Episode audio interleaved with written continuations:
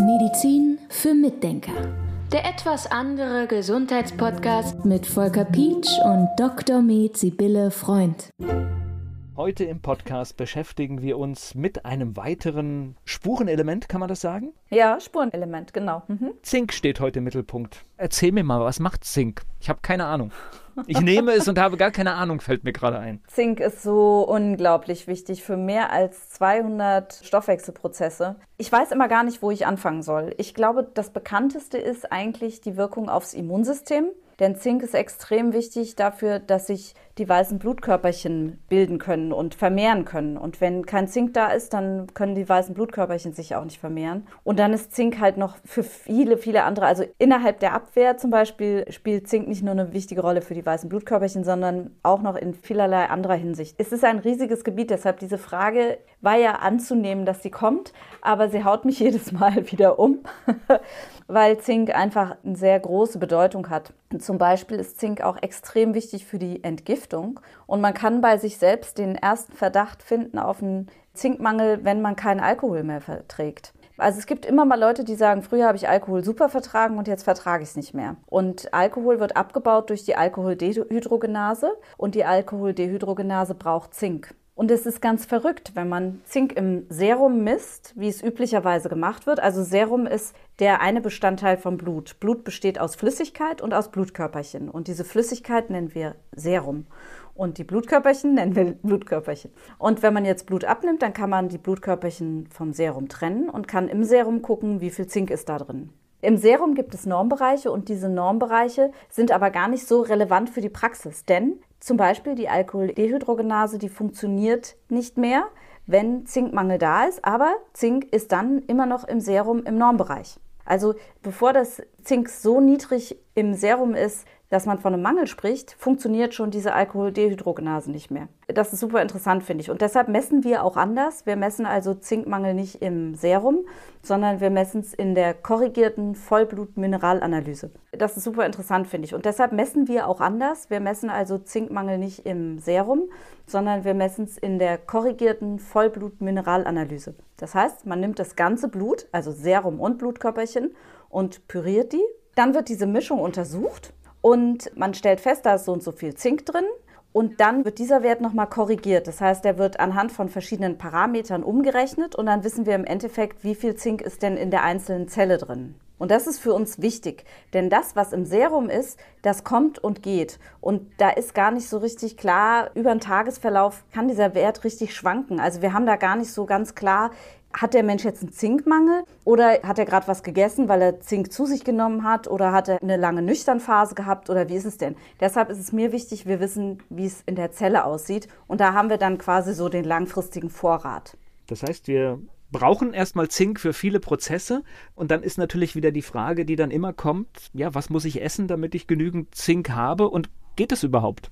Ja, das ist eine gute, sehr, sehr schwierige Frage. Also erstens mal sind unsere Lebensmittel schon mal ziemlich leer, was Zink betrifft. Und ich wollte gerade noch mal kurz zu diesen Bestimmungsmethoden sagen. In der Allgemeinheit heißt es also, wenn man es in Medien hört oder wenn man irgendwo nachliest, dass Zinkmangel sehr selten sei in Deutschland. Aber das hat damit zu tun, dass eben im Serum gemessen wird. Das wollte ich dem gerade noch mal hinzufügen. Das passt nämlich ja auch sehr gut zu deiner Frage jetzt. Wenn man dann in der Vollblutmineralanalyse guckt, und dann sieht man eben doch relativ häufig Mängel und teilweise sind die so stark, diese Mängel, dass man die gar nicht wieder richtig hochbekommt, nicht schnell hochbekommt und schon gar nicht alleine durch Essen. Das Problem ist beim Essen leider, ich sage es ganz ungern, aber Zink kriegt man besonders gut aus tierischen Produkten. Und Zink ist zwar auch drin in Mais und in Reis und Getreide, aber das ist die große Krux. Da ist nämlich auch Phytinsäure drin. Und da ist so viel Phytinsäure drin, die das Zink bindet, dass selbst wenn ich jetzt ein Brot esse und ich nehme noch eine Zinktablette dazu, die Phytinsäure ausreicht, die Kapazität der Phytinsäure ausreicht, dass diese zusätzliche Zinktablette im Klo landet, weil eben die Phytinsäure das ganze Zink bindet. Und das ist ganz, ganz blöd. Und dann heißt es immer, ja, in Getreide ist doch ganz viel Zink drin, damit können wir doch unsere Zinkspeicher auffüllen. Ja, aber das ist problematisch, weil eben diese Phytinsäure drin ist und die wird nicht aufgenommen und die nimmt das Zink wieder mit raus. Gibt es da einen Tipp, was man vielleicht machen kann oder geht da gar nichts? Also Ich bin da nicht super in diesem Bereich, wie man es aufbereiten kann aus Nahrungsmitteln. Ich habe mal gehört, dass man zum Beispiel Cashewkerne in Wasser aufweichen kann, um die Phytinsäure rauszukriegen und dann hat man da das Zink drin. Aber das müsste noch mal jemand recherchieren und ich nehme an, meine Ernährungsberaterin weiß das wesentlich besser als ich. Können wir mal ja. prüfen, ob sie den Podcast hört. Genau. Das werden wir dann in einer der nächsten Folgen klären. Ja, aber letzten Endes ist es so, wenn ich den Patienten, die einen starken Zinkmangel habe, dauerhaft Zink gebe, dann ist es so, dass ich Patienten schon habe, bei denen hat es Jahre gedauert. Also mir fällt besonders eine ein jetzt, da hat es drei Jahre gedauert, bis sie aus dem schweren Mangel in einen, naja, gerade mal zu akzeptierenden Zinkspiegel kam. Immer, mhm. immer wenn die tierischen Lebensmittel kommen, ja. das muss ja in die Tiere auch irgendwie reinkommen, das Zink. Das heißt, das hat ja auch wahrscheinlich etwas mit der Ernährung der Tieren zu tun. Ja, klar. Und die werden natürlich heutzutage auch nicht mehr gut ernährt, außer es sind vielleicht Biotiere, wo man dann eben tatsächlich Zink auch aus diesen tierischen Produkten rauskriegen kann. Ja, es ist einfach eine Krux, es ist echt schwierig. Naja, es bringt ja nichts, wenn es in den Lebensmitteln nicht mehr genug drin ist, dann muss man sich damit befassen und muss einfach schauen, was mache ich. Also ich denke, es ist immer besser, etwas zu supplementieren, als krank zu werden. Und dann kommt aber noch ein anderer Faktor dazu, den ich unbedingt benennen muss, weil ich will es nicht nur den Nahrungsmitteln anlasten, sondern ganz viele Patienten haben eben durch, das kann mittlerweile jeder schon mitsingen, durch den Stress, den wir haben, Darmprobleme. Und wenn wir Darmprobleme haben, dann können wir auch das Zink nicht gut aufnehmen. Das ist noch eine andere Baustelle dann wieder. Ne? Also der Darm muss auch fähig sein, das aufzunehmen. Das ist auch noch unheimlich wichtig. Es ist verrückt, ne? Der Stress, wenn ich jetzt, ich weiß gar nicht, in welcher Episode wir heute sind bei der Aufzeichnung, der Stress zieht sich wie ein roter Faden durch alle Krankheitsbilder, ne? Ja, das ist so. Und auch als Arzt merkst du, wenn du in Fortbildungen bist, es kommt immer wieder auf diese Stressgeschichte. Und Stress ist einfach ein riesiger, riesiger Faktor. Ja, ich kann es bald nicht mehr sagen, aber es ist so. Ja, das ist schon verrückt. Kann ich zu viel Zink einnehmen, wenn ich es supplementiere? Also man kann zu viel Zink einnehmen. Empfohlen werden maximal 30 Milligramm pro Tag als Möglichkeit, das einzunehmen von sich aus. Es gibt Kollegen, die geben, also in den USA geben sie zum Beispiel teilweise 150 Milligramm am Tag. Ich selbst gehe nicht über 55 Milligramm pro Tag bei meinen Patienten, weil ich weiß, dass es da auch andere Probleme gibt, mit dem Kupferhaushalt zum Beispiel und so. Wenn man von sich aus viel zu viel Zink genommen hat, dann kriegt man irgendwann einen metallischen Mundgeschmack und dann kann es tatsächlich zu verschiedenen Störungen auch im Blutsystem kommen zum Beispiel und so. Aber diese Gefahr ist wirklich, wirklich gering. Also ich habe es noch nie gesehen und da muss man schon ein bisschen verrückt sein, dass man einfach selbst aus eigenem Antrieb sehr hohe Dosierungen nimmt und dann gar nicht auf sich achtet. Für mich ist es nicht ganz vorstellbar, dass es jemand macht, aber vielleicht kann ich es mir auch einfach nicht vorstellen. Ja, also wenn man sich an diese Range hält und besonders wenn man es auch eben einfach mal überprüfen lässt, dann dosiert man das eigentlich nicht über. Das habe ich jetzt noch nicht erlebt, zumal Zink halt wirklich auch ganz langsam nur ansteigt, wenn man es nimmt. Zink ist wirklich der am langsamsten zu korrigierende Mikronährstoff, den ich kenne wenn ich das jetzt so alles höre, dann ist es mit dem Zink so, hatten wir auch schon einige Male in diesem Podcast, dass es sehr unspezifisch ist. Das heißt, den Zinkmangel stelle ich auch wieder durch den Laborwert erstmal fest. Ja, es gibt so ein Zeichen, was häufig als Zinkmangelzeichen gesehen wird, das sind weiße Flecken auf den Fingernägeln.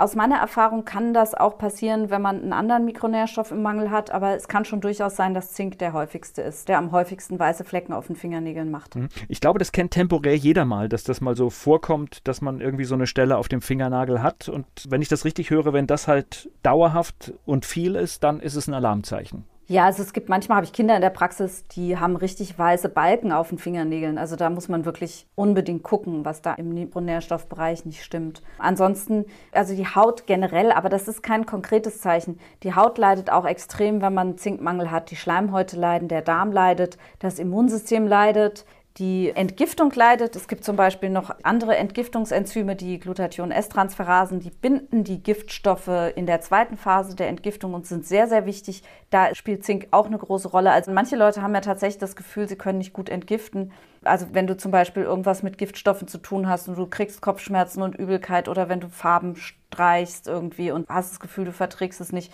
dann kann man auch mal nach seinem Zinkwert gucken lassen.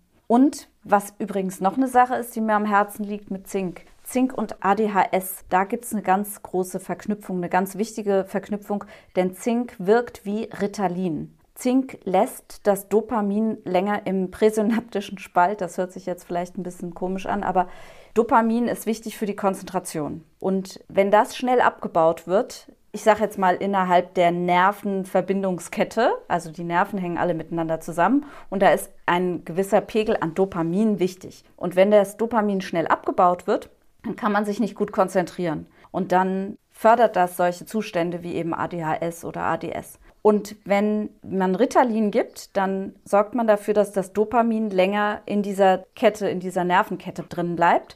Und dann erhöht das die Konzentration und Fokussierung. Und exakt das Gleiche macht auch Zink.